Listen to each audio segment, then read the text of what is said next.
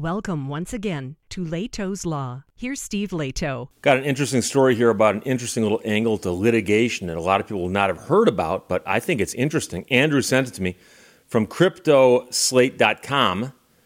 U.S. government hits Bankman Fried and attorneys with 4 million pages of discovery documents.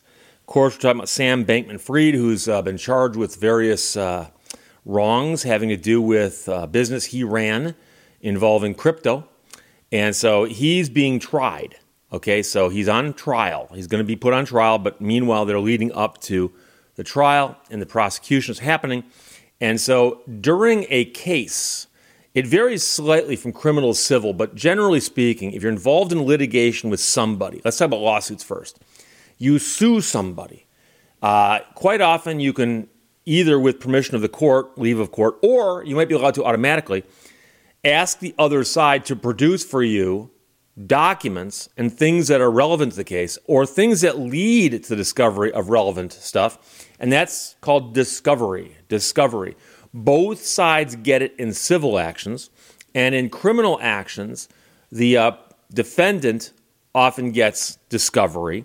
And sometimes the prosecution does too, but it's sometimes limited for the prosecution because obviously, if I'm involved in a lawsuit, I can demand that the other side tell me what their defense is as part of an interrogatory, for instance.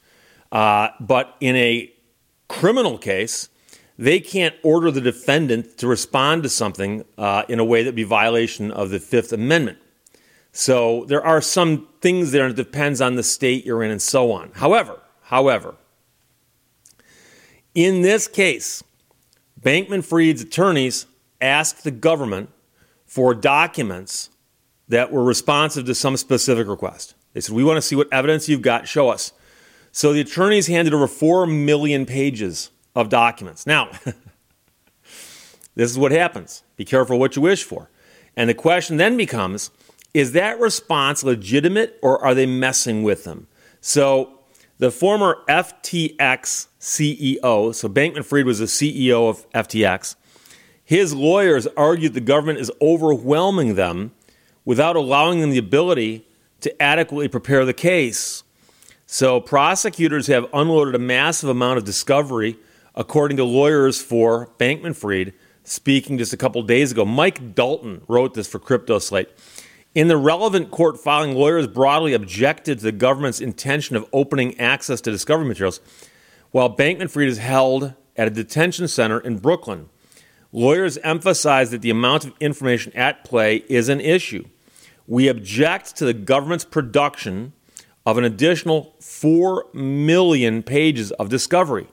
The government cannot be allowed to dump millions of pages on the defense less than six weeks before trial.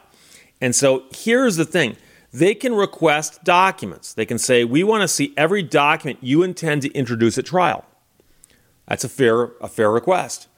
But if they say, we want to see every single document you have that you think proves your case, well, that's broader because you might think you've got stuff that helps prove the case that you're not going to introduce a trial. So the question is, did they get the 4 million documents in response to a request that said, show us what evidence you're going to use at trial? Because I highly doubt they're going to introduce 4 million exhibits at trial. Your Honor, I'm holding in my hand what's been marked People's Exhibit number 3,978,456 B. May I approach the witness with it? Elsewhere in the filing, lawyers said that discovery information amounts to terabytes worth of data, adding that millions of additional pages are forthcoming. So they said, here is uh, 4 million pages. We got a couple million more coming. Bankman Fried's lawyers also complained the government has no plan to deliver the discovery documents to their client, despite his rapidly approaching trial date. As such, lawyers asked the court uh, to provide their client internet access. They stated that current plans, which allow him to meet with his lawyers only twice a week, are not sufficient to accomplish the data review that is needed. So I can see a judge going, gee, you got six million pages of documents handed to you a few weeks before trial. I'll give you an extension on that. Lawyers argued there is no substitute for Bankman Fried's work on the case, asserting their client has extensive knowledge of companies involved in events and is uniquely capable of locating relevant documents quickly and efficiently. Though Bankman Fried has not been provided, excuse me, Though Bankman Fried has been provided with a laptop, lawyers said this device has limited internet access and does not allow him to collaborate with lawyers or access his previous work. Bankman Fried's lawyers further noted their client previously compiled specific data into a spreadsheet with millions of cells. They said he spent between 80 and 100 hours per week reviewing discovery prior to him being locked up. So, in light of the situation, lawyers urged for his temporary release, which would allow him to work with the defense and access the internet five days per week in a dedicated courthouse workspace. Uh, lawyers have pressed for those release conditions uh, now for a couple more weeks than that. So it's a pretty simple matter. But I can tell you that a lot of people are surprised to know that discovery even exists. And so I'll be talking to somebody about a potential lawsuit. They're sitting in my office. They go, Steve, here's what happened to me. I don't know how we could prove this, though. In other words, I know it happened. How do I prove it? And I say, well, if what you're telling me is true, then there should be this, this, this, and this. These things that would tend to prove your case. And people say, well, yeah, I, can see that. But the real problem here is, I mean, they've got it, we don't. I say, oh, no, no, we can subpoena that. We can get that in discovery. And actually, subpoenas aren't necessary in discovery unless it's from a non party. But the point simply is that you can get this stuff. Now, I've had people say, but Steve, is the other side really going to turn over something to you that will be damaging to their case? And the answer, of course, is yes, they do it all the time. And so I've had cases before where I filed discovery requests, got stuff back, I'm digging through, and all of a sudden, like, whoa, jackpot, we got it, we got it. And I've seen it in my cases, and other attorneys that I've, I've known have told me stories about things they've found in discovery that were just so mind blowing, where it's like, it's almost like somebody wrote a memo that said, if we ever get sued, pay this guy money. I mean, not quite that bad, but close, but close. And I've seen some, I've seen some that would boggle the mind. So I'm going to give you one example I remember. Years ago, working on a case where somebody alleged they'd been fired because of their age, an age discrimination case. They said, I think I've been fired because I'm old. Well, how do we prove that? Well, we could prove it by showing that there was a big group of people and he was the oldest in that group and he got fired. But that could be random because maybe he's also the worst worker there. Who knows? Who knows? And so in discovery, uh, a request was sent for a personnel file, and then also all of the records involving this guy, including those of his boss who made the, the decision to, to let him go. And in one of those files was a piece of paper that had the names of all the people who were being considered for being let go. Next to each name was their age and somebody had circled this guy's name and age and wrote oldest. it's so hard. It's so hard to claim that that guy was let go for some other reason when you got that document. That case settled. It settled quite favorably for the, for the plaintiff. And I can tell you that it settled because the defense attorneys, when they turn that document over, they go, okay, unless these guys are really not paying attention, they're going to find this. And if we insist on going to trial, they're going to have this thing blown up about as big as you can make a piece of paper, blow it up really big, like this, off camera, both directions, I understand. And during opening statements, they're going to have that on an easel with something over it. And they're going to start their opening statement and go, oh, and by the way, our case is proven by one document they provided to us, and we'll talk to you about that during the trial where it came from and who prepared it. But check this out. Whoosh, and the big reveal. There's the guy's name, his age. It's circled. Oldest. What, what's your defense to that? Seriously.